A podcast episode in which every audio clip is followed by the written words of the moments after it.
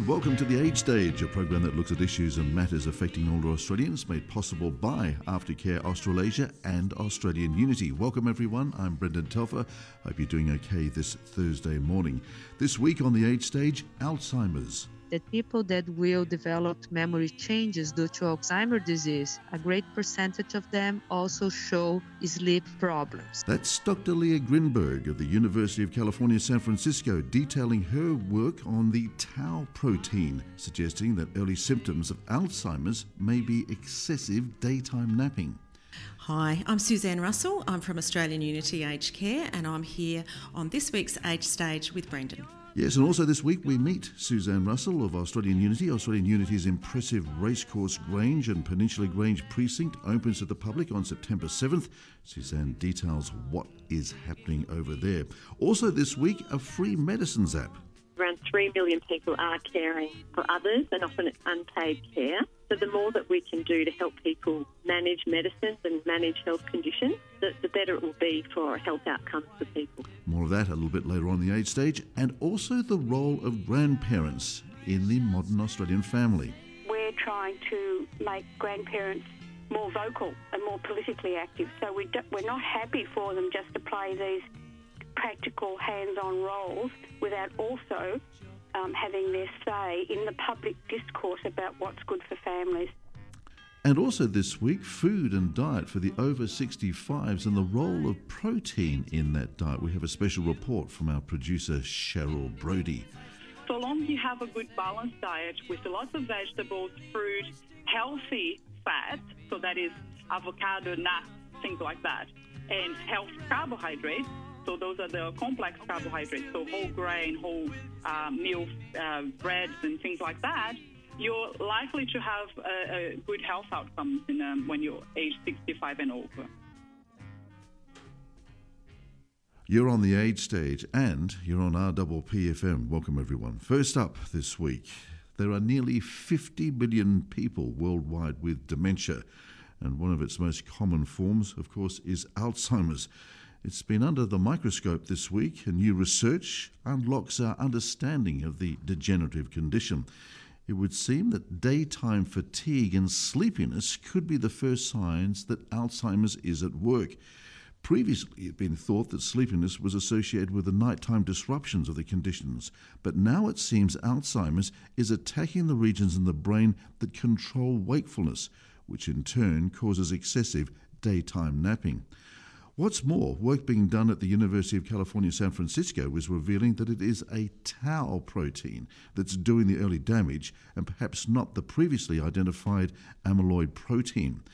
Researcher Dr. Leah Grinberg is Associate Professor of Neurology and Pathology at the University of California, San Francisco. She's been speaking with the BBC in Alzheimer's disease, tau proteins, for, for instance, accumulate in an area called hippocampus, which is an area that processes recent memory. My lab show from some years now is that tau protein also accumulates in certain areas of the brain in the brainstem that process other kind of functions like mood and sleep and this actually comes even earlier or before this tau protein accumulates in the hippocampus. The work we are showing now, we decided to look for these tau changes in areas of the brain that control awakening, that keep us awake. So, for us to be awake, we need certain areas of the brain to be working. If they are not working, people get comatose, they, they don't wake up. So, these areas that control awakening, they get uh, affected by this tau accumulation even before the areas that control memory we know from epidemiological studies, these studies that they follow a lot of people a long time, that people that will develop memory changes due to Alzheimer's disease, even before that, a great percentage of them also show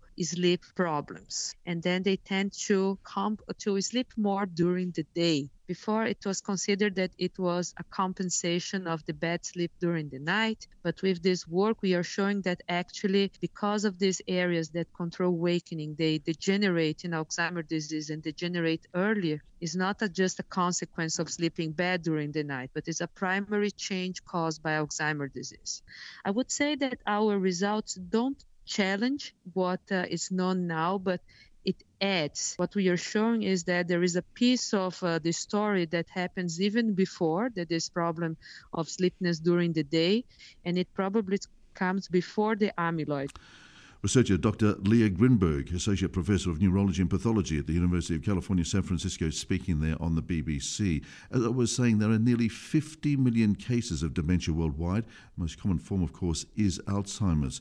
Growing consensus amongst researchers that Alzheimer's needs to be treated as early as possible and ideally before the onset of cognitive symptoms. And our thanks for the BBC for that report. When we come back on the age stage, Suzanne Russell, National Admissions Manager for Australian Unity, they're having a big open day on September 7th, and Suzanne gives us some insight into that day and also what Australian Unity is up to at the moment. The Racecourse Grange and Peninsula Grange precincts will be open on the 7th of September, and you are cordially invited. We'll find out more after the break. And this is the age stage on RPPFM. Great to have your company, Brendan Telfer, this Thursday morning with you, and alongside Suzanne Russell today, who is the National Admissions Manager for Australian Unity. We're up here at headquarters in Glen Waverley. Coleman's Parade. Suzanne, welcome to the program. A couple of big initiatives for Australian Unity coming up, and you're at the heart of it. Thanks, Brendan. Look, we've got um, a really exciting event coming up on the 7th of September, which is our open day for the uh, Racecourse Grange and Peninsula Grange precinct. So, Racecourse Grange is our new aged care facility in the area. So, we have 102 beautiful uh, new um, beds available in that space. And we're hoping to also show people our existing aged care facility called Peninsula Grange, also 102 beds, and also the retirement village, which is quite a bit larger, and some lovely new apartments that have just recently been built there. Well, having been a visitor to these particular facilities, very, very impressive, and the standard and the production values that you put into these particular complexes is really, I think, probably setting the benchmark in the area. Yeah, we have a really great group of architects uh, who are involved in that space, and the design, particularly uh, the one that I've been working with, is in Racecourse Grange, and the design of that building is really um, stunning. So if you go in, it's got a lovely foyer. It's very unaged care or unnursing home. It's very, um, very attractive but very welcoming and warm at the same time. So you're part of national admissions. Uh, are you sitting down with the group and pre planning all this years in advance about what you want, the style you want, the brief that you're going to give your architects, given the brief that Australian Unity is probably giving you? How do you balance all these different inputs? Look, I haven't been involved uh, at that level because I've been with the company a couple of years and been in the admission space here um, across the, the national market probably just for the last year. Uh, but there's certainly these things are planned years out. We are now um, developing, in particularly the aged care, we seem to have a bit of a format that works for us. Uh, a lot of our buildings are now repeating the same type of format, which was in households. So each aged care facility, we are planning households of around 17 residents. And what that means is there's 17 rooms attached to a group of um, communal spaces like a kitchen. So the kitchen, therefore, is at the centre of every household. So we have a lovely kitchen, a lounge room, a fireplace, a dining room with access to outside space.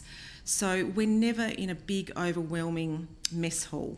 You're never with um, masses of people. So it's a very warm, comforting environment for people to live in. I'm just wondering as well about uh, the baby boomers as they get older and trying to interpret uh, what their needs might be in this space as well. Some thought would have to go into that, surely. Look, it does, and I mean the baby boomers are wanting um, much higher standards of furnishings. People are wanting to come in um, and be looked after and have things being really nice, like they might have in their own home. Obviously, we need to uh, future plan a little bit as far as Wi-Fi services, Netflix on TVs, Foxtel, all those sorts of technologies as well. Um, so we need to make sure that that's available for, for the residents. But it's really around uh, everybody wants a decent sized room, a really attractive ensuite, being able to manage. Um, in, in some cases, people want to go into the kitchens and still be able to help themselves to, to maybe cook something or tea and coffee. So it's very much more person centred care. People have choices um, and it's very much around enablement rather than doing things to or, or to people rather than helping them to be as um, independent as is suitable for them. And within the precincts as well, you're providing backup services as well. So if I do have a, a medical or a health issue, it's not too far away. Look, that's correct. So in the retirement villages, you're very that is independent living, but very much has access to um, home services and other supports there. So you can be independent in the retirement living, but still access the, the supports you need, and that might be things like cleaning, it might be like uh, food, um, someone from nursing to come in and help with medication. So, the sort of things that you might access at home, you can also access in retirement living. In aged care, it's 24 hour nursing and everything available on site. There's been a lot in the area, of course. We've heard about a Royal Commission and so on, which has been uh, going on for some time now. I guess it must be of some solace uh, to your people that are taking up your options with Australian Unity that they have that integrity of your organisation to calm them perhaps and assuage some of the nervousness that they might have about the Royal Commission and what it's finding. Look, we've been very involved with the Royal Commission right from the start and we've been uh, very involved in giving information and providing case studies and all that sort of thing to them. That's something that our facility managers um, got very involved with early on. We actually welcome the Royal Commission. We're very into making sure that our standards are high and that people are looked after in the best way possible. And if there's areas that need improving, let's fix them. Yes, that seems to be uh, probably giving everybody a lot of peace of mind, I would suggest. There probably seem to be some other operators in the area that are probably having the blowtorch applied. And I'm sure that in the space that you're at, you're probably being able to reassure those that are taking up Australian Unity options. Now, talking about taking up Australian Un- Unity options, um, you're in national admissions. How are you convincing me, this sort of fun loving, gregarious baby boomer stroke hippie, um, that I need to come in and live in this style of living where I've probably been very independent and uh, wanting to sort of ride the Harley at the weekends and stuff like that. What, what, what conversation would you be having with me? Look, aged care, if we're talking about aged care as opposed to retirement living, aged care really is suitable for people who do have some needs and do have a need of assistance with some things. So we're not going to be encouraging you to come into aged care if you are fully independent. In but what you do have in aged care is you have the right to choose. So there is a new aged care charter of rights and it's very much again person centred. So you can now have more choice in deciding how you would like to be cared for and how you would like to live your life.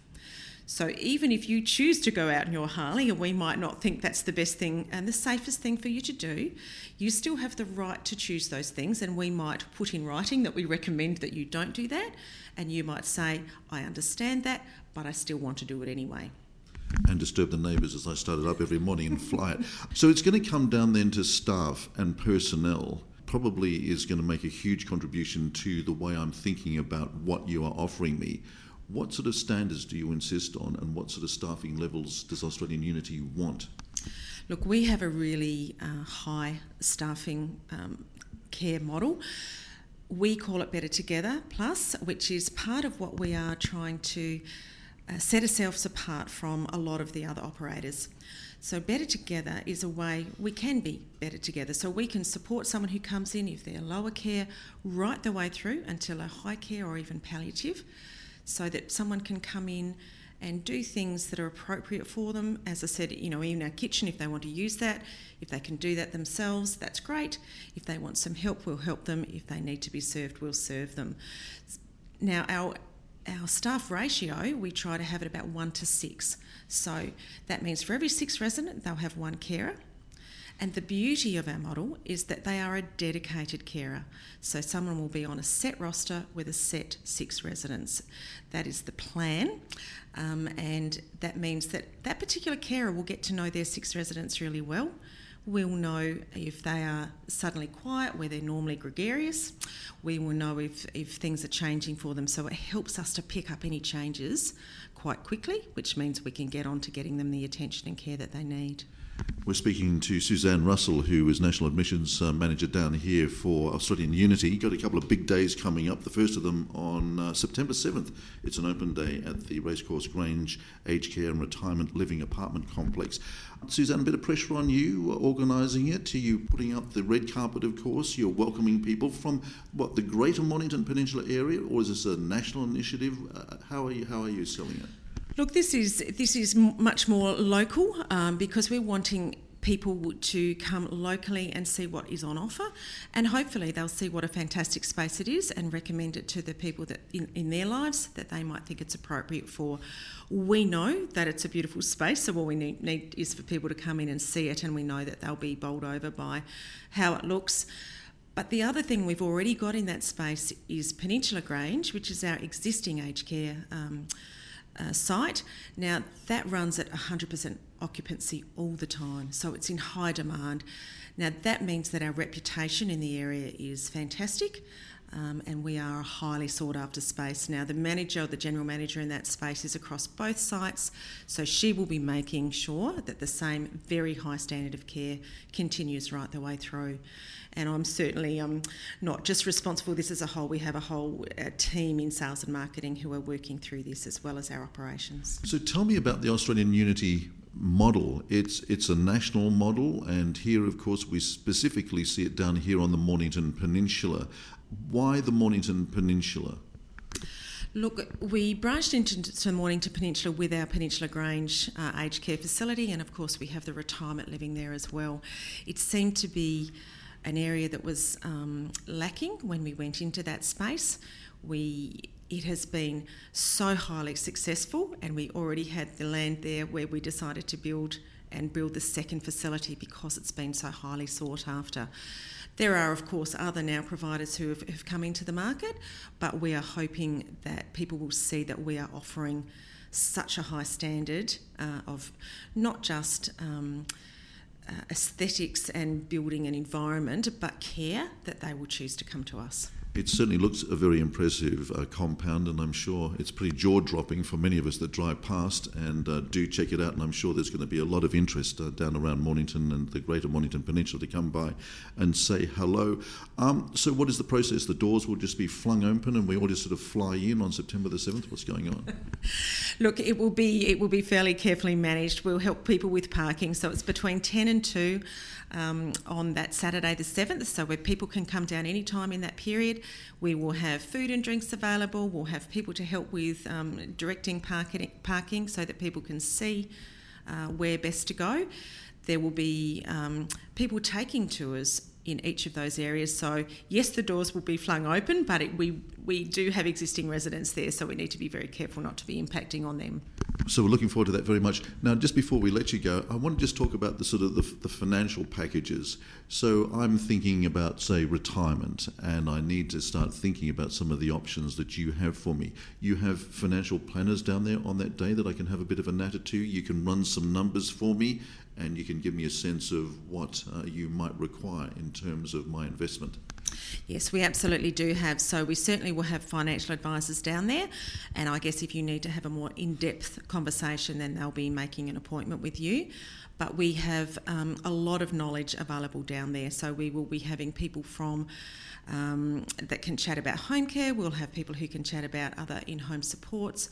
We'll have people who can chat about the retirement village, the new apartments, what sort of cost is involved and the same goes with aged care. We, we can chat with you about what cost is involved about with aged care and also what sort of paperwork and procedures need to be in place so that people can plan effectively and not um, be caught out just in a, a, situation where it's suddenly an emergency. Yeah, we certainly don't want that. So you'd be encouraging the whole families to come down, maybe have a conversation with mum and dad and grandpa and grandma?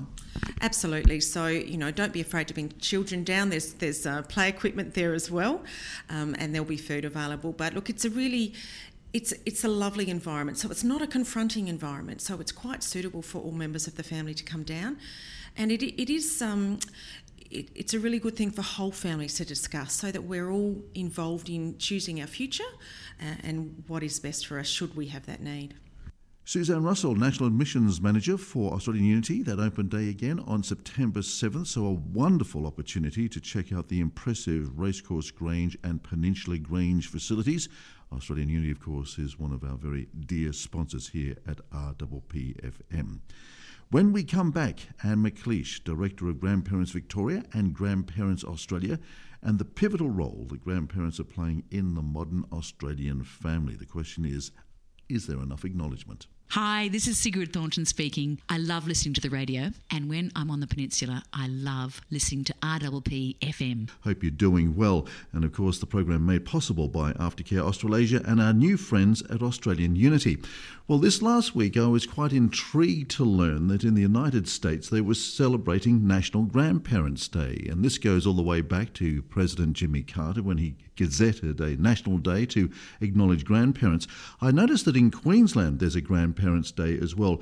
Not so down here in Victoria and there's probably some pretty good reasoning behind that. So I thought that I'd speak to the director of Grandparents Victoria and Grandparents Australia, Anne McLeish, who's on the line. Hello, good morning, Anne. Welcome to the Age Stage. Morning, and thank you. Glad to be having a chat with you. Wonderful, Anne. So I'm I'm curious. In the United States, they go hard out on Grandparents' Day. The Forget Me Not is the national grandparents' flower, and there's a song that they roll out as well. Up in Queensland, they're into it. But you have some pretty strong and, and firm views about why we shouldn't be just celebrating grandparents. Well, it's not don't want to celebrate grandparents, but we want to celebrate grandparents in the context of family. So, grandparents in Victoria and other states up until now have decided to um, celebrate grandparents within the context of National Families Week. During that week, we have all sorts of activities about around grandparents. The other thought that we had was that we don't want Grandparents' Day to turn into a, a commercial exercise, which is what it has happened in America, where it's just related to buying a card and sending it off. We want the relationships between grandparents and other generations in, in the families to be much more proactive than, than that and to be celebrated regularly, differently, according to the family culture. So that would be speaking then to the new role, I guess, that ga- grandparents are playing in extended families in this country. Would that be right? That's exactly the point. And the role of grandparents is much more complex than it has been in any time in the past, I would venture to say. But it's also very different according to the family needs. So families um, place grandparents at the centre or at the sides of their activities according to their needs and to their particular culture. But whatever the, the shape of the relationships across generations in families are, we're finding that grandparents are playing a much more pivotal role. So, what about um, the law and the role that grandparents are playing? Uh, here at the station and within the age stage, we've come across some rather harrowing examples of grandparents looking after grandkids, and all of a sudden they're being slighted and they're being kept out of configuring family arrangements after rather messy separations. What rights, what legal rights do grandparents have, and are you addressing that, Anne? We are, and you've just um, described two different circumstances at the either end of the spectrum. On the, at one end of the spectrum, we have the grandparents who are raising some of their grandchildren 24 7 because the children have been removed from the parent. They have a range of rights depending on whether they get the children through the federal or the state court and depending on what their relationship with their state department is. But their rights are being clarified and codified and written down all the time. At the other end of the spectrum, you, deci- you describe grandparents who are denied access to their grandchildren because of that messy divorce or whatever. Their rights are not so well defined, and their rights are only hinted at currently in the Federal Family Law Act, where they are listed as stakeholders in the well-being of, of children. But it doesn't go any further than that. And we do find that the rights of grandparents in those circumstances are often marginalised or not well understood by the courts. I think there's much work to be done there, and we have precedents set in other countries um, that, that, could indicate the way. In France, for for example, for some time, Um, if you, uh, it's been the law that if a family wants to stop grandparents and grandchildren having a relationship, the parents have to describe why and substantiate the case. I see. So it's a it's a natural entitlement by the grandparents rather than the exclusion, which seems to be the natural way of things here in this country. Yes, and it's um, what we don't do well at understanding yet that, that families are waking up to this is that as well as providing practical help, the relationship between grandparents and grandchildren, that cross generation relationship, is very, very powerful and has the, in, in many cases, particularly where teenage children get to be a bit troubled, those grandparents can have positive influences in ways that parents can't. Now, we're starting to document these sorts of benefits. It's, yes, it is definitely a shift and a change from the 60s and 70s. You know, the heralded nuclear family, the parents and the two kids, and uh, pretty much that was it. But it would seem that we seem to be reimagining or getting into a position where the extended family plays a much more pivotal role in the development and the aspiration of families. I loved two words that you mentioned there. One was um, uh, the aspirations of families, and the other one was that we need to reimagine families. We are already reshaping families, but politicians and the others haven't woken up to that. And so we need to continue reimagining them, and we, we need to get the politicians and other decision makers understanding our imaginings and, and visualising them. And um, we need um, a lot of work done in, um, in acknowledging that whole families across generations have aspirations for their children and that it's not just about getting a job. It's, their aspirations are much richer than that.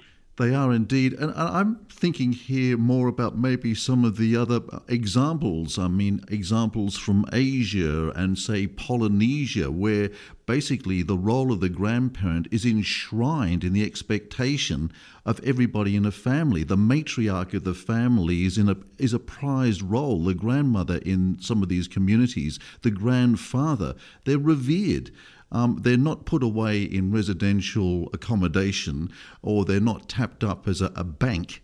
Uh, they're basically performing a role and a function that is absolutely pivotal to the expression of that culture.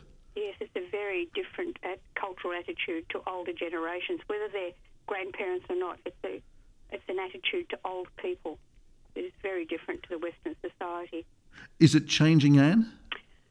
Think so, um, and I think that one of the pressures is um, economic pressures, where uh, you're finding, I think, a small trend, but nevertheless a trend where we've got cross generations living together now. Um, so it's changing as a result of some economic pressures. How happy those arrangements are, we, we, we don't know. But um, it's starting to change. And I think that there is, through childcare, which is another economic pressure, I think that families are having a deep seated appreciation of the childcare that grandparents provide, particularly while some parents work.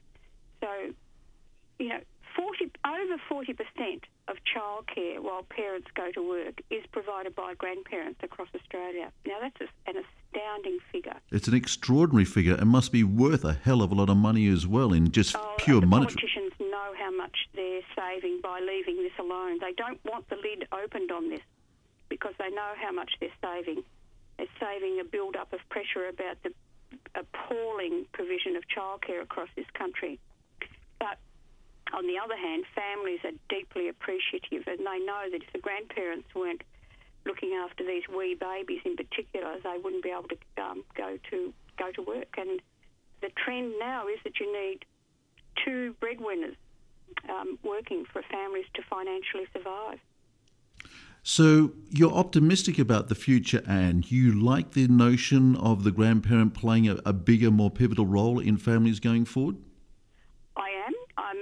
Um, particularly optimistic about it, um, given that at the same time as they're doing that, we're trying to make grandparents more vocal and more politically active. So we we're not happy for them just to play these practical hands-on roles without also um, having their say in the public discourse about what's good for families. They can't keep providing childcare at this rate, for example. It's not just not sustainable. So while they're providing the childcare, we encourage them to also demand better childcare for all families. And I suppose also the other part of that equation would be the care of the grandparents when they get a little older as well and they need some assistance. Well, indeed. But we haven't got into that yet. We've got our, our hands and our minds full just uh, trying to talk about the grandparents' view of families. But yes, that's that's a different issue for a different program. It will be another day, I'm sure, Anne McLeish. Well, look, thank you very much indeed. So the bottom line is no Grandparents' Day here in Victoria. Rather, your energy is spent on involving the grandparent in the greater expression and the imagining of the new family in Australia. Correct. Anne McLeish, Director of Grandparents Victoria and Grandparents Australia. When we come back, the diet of the over 65s what's going to help your health. Age Stage producer Cheryl Brody with a special report, and in particular, the role that protein plays or should be playing in your diet. Good morning, everyone, and welcome to the Age Stage. I hope you're having a, a fantastic morning. This is Cheryl Brody, the guest reporter. Today, I have with me Rosaline Ribeiro. She's a postdoctoral research fellow with the School of Life and Environmental Sciences at the University of Sydney. Welcome to the show, Rosaline. Thank you for having me, Cheryl. It's my pleasure to be here. So, today we're talking about your research, Rosaline. Can you tell me a little bit about it, please? Okay, um, so Cheryl, I'm really passionate about uh, health uh, and aging. So, given that I'm a dietitian, nutrition is my, my way of um, my way of improving health in older age. Um, so, yeah, most of my research looks at improving uh, health outcomes in older age. So, we look at cognition, physical conditioning, prevention of um, disability, cardiometabolic health disease, and mental health in older age. So, how did this come about? How did you become interested? Yeah, so I I worked with a, a, a range of um, people, both uh, back in Brazil, where I come from, and also here in Australia in the last 12 years. And I noticed that there was a lot of research and a lot of interest in, you know, in adult uh, and child um, or children health and nutrition, but there wasn't much being done in a, in, you know, for people aged 65 and over. And I noticed that those were the people who were uh, spending a lot of time in hospital and having health conditions, chronic health issues, so I thought, why why are we not looking at the health and nutrition of um, this group? So that's how I got interested in nutrition and, and, and healthy aging. Excellent. Okay. And can you tell me about your findings of the research? Yeah, so uh, first uh, I worked in Concord where I looked at the health and nutrition of over 800 men um, aged 75 and over. And what I noticed was that, um, yeah, nutrition does play a huge role when it comes to their, their health. I noticed that those that had a, a poor nutrition were more likely to have healthy issues such as cardiometabolic um, diseases and things like that. So that was that kind of gave me an idea of what was going on because it was a huge um, study. Then I moved on to uh, this job that I have now where we do intervention um, clinical trials. And um, we've been looking at macronutrient or protein, carbohydrate, and fat and how that plays a role in um, improving the health um, in older age. So okay. that's what I've been working on lately. Okay, excellent. And, and uh, has the research shown any uh, findings that you would like to? Yeah, yeah, absolutely. So what we we're interested in was to firstly look at uh, source of protein, so plant versus animal, and then also look at other macronutrients, so um, whether high carbohydrate diet was superior to a high fat diet. So we did a few comparisons, and what we found was that so long you have a good balanced diet with lots of vegetables, fruit, healthy fat, so that is avocado, nuts, things like that, and health carbohydrates, so those are the complex carbohydrates, so whole grain, whole uh, meal uh, breads, and things like that, you're likely to have a good health outcomes in, um, when you're age 65 and over. Okay, is there an ideal menu that you would like to suggest to our listeners? Yeah, so I think again our balance is the, is the, the key the key word here and the key concept that I like to, to always cover. So a good breakfast would be something like you know some cereal with some milk, some nuts, and maybe a piece of fruit. Or maybe you would want to have a porridge in a cold day like today. You would have a porridge with some milk and maybe a piece of fruit as well if in the cold days, then maybe you want just have a fruit salad with some yogurt, and that you have a little bit of protein and also some um, carbohydrates and fats there for you as well. Okay, and perhaps yeah. lunch? Lunch, you could have, if you're someone who likes to have a light lunch, you could have a salad with lots of vegetables and some lean meat. Or if you're into something more plant based, you could have some tofu or quinoa mixed in your salad. You could, could also make a sandwich with all those ingredients, and um, that would be a good lunch. Okay, excellent. Um, and how about dinner? Uh, dinner, again, if you like to have a hot meal at dinner, you could have a stew with lots of vegetables again, maybe some beans or some um, um, quinoa or a salad. If you want something lighter, you could have a cheesy omelette with um, you know, some something on the side, some vegetables, roasted vegetables or something like that. But again, like I said, it's a mix of everything. So lots of vegetables, a little bit of protein, and a little bit of carbohydrate to keep you going. Maybe for dessert or for a snack, you can have some uh, yogurt or some nuts. Some people like to have some pieces of vegetables and maybe a little bit of cheese after dinner. So that could be also something to, to think about. Yeah. Okay. Are, th- are there um, any uh, references that you can make for people to, to look up more information? Absolutely. So if in terms of protein, how much protein we should be having, uh, it's about 0.8 grams per kilo of body weight. So if you weigh, say, 50 kilos, um, you would be looking at around 50 grams or less of protein. Now, if you're older, if you're 65 and older, you can be aiming for one gram of protein per kilo of body weight. Um, and a good place to find information about what we've been talking about is either the DAA website, so Dietitian Australia's Association. Uh, you could also look at the NHMRC website, where all this information is also available.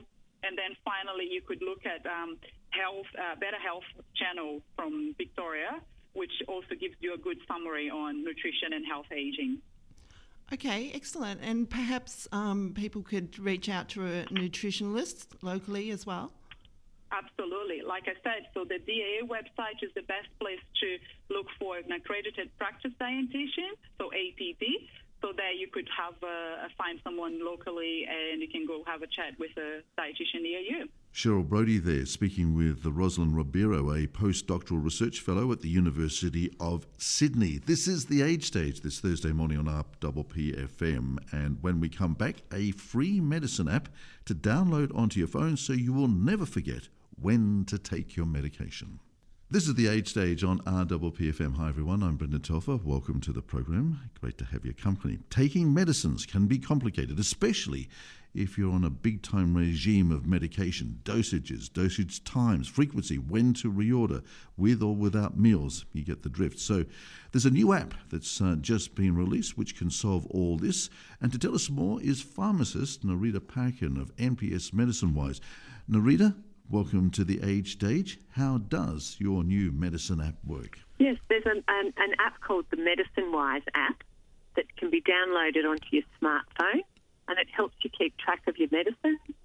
Um, and you can store a list of your medicines. You can also store a list of medicines for other people that you're caring for. Because this can get quite complex at times. Even a, a, single patient can be on multiple medicines, and so being able to keep track of them, I guess, is a fantastic initiative. Yes, when people are taking one or more medicines, and especially if you're taking more than five medicines, it can be quite difficult to remember when to take them. So, keeping a medicine list is a really great idea, and the app is a way to keep a digital medicine list. And you can then also share that list with your doctor or pharmacist or other family members. So, moving to a, a digital app is a, is a new way to store your medicines. And so, how am I downloading this information into the app? Okay, you go to um, your preferred app store on your smartphone and you download the app. and then it sits on your phone, and then you can uh, add in your medicine either by scanning the barcode on the medicine pack or by typing in the medicine name, and then you add details about when the doses are due. Uh, and there's other things you can record, like medical conditions, your health professional contact details, and other allergies that you might have. Great. I like the idea of scanning it in because otherwise I think I'd probably be typing all day long with the names of some of the medicines that I might have to be uh, prescribing to myself and or others. It is a good way that you can scan. If you can scan it in, you know you're getting the right medicine at the right strength, and you know that it's quite accurate in that way. And uh, can I share this with my uh, healthcare professionals? I mean, can I show them the app or can they access the app if I need to open it up?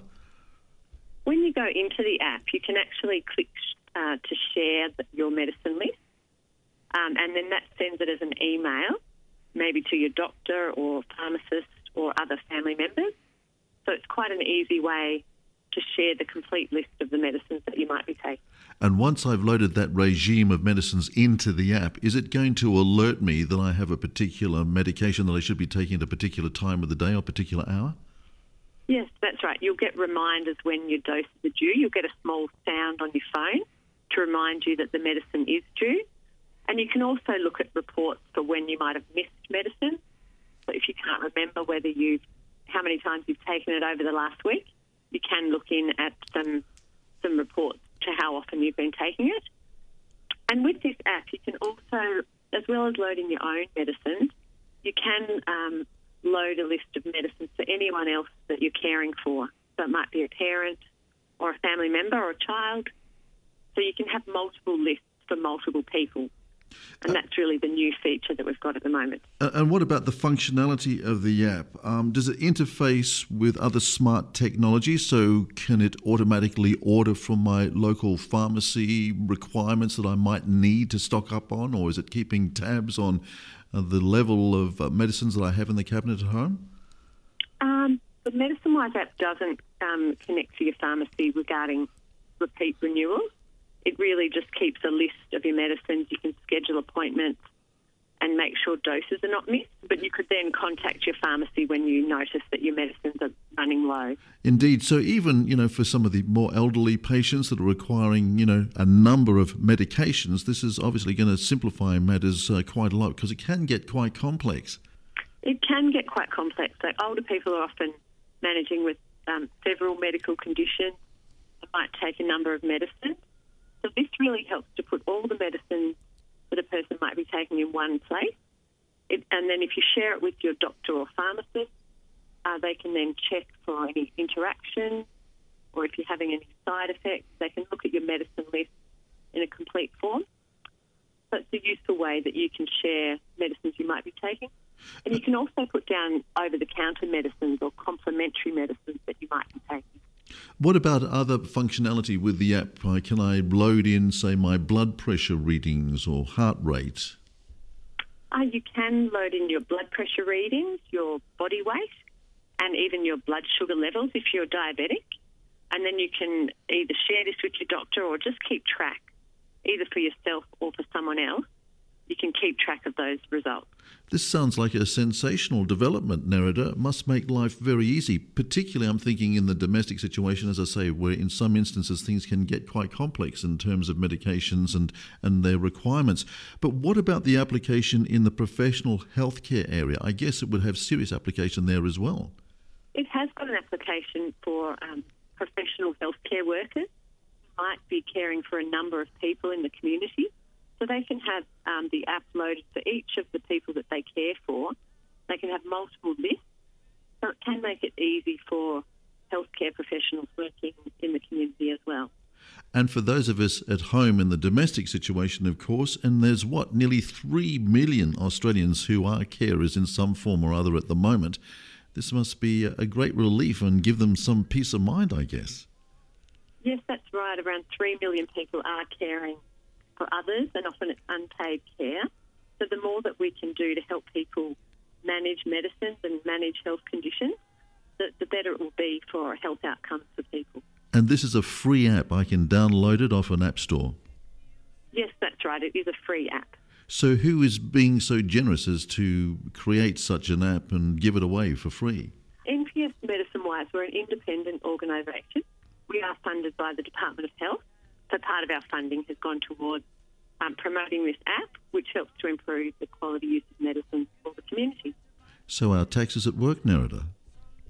I guess so, yes. I'm loving that. Nerida, thank you very much indeed. Fascinating.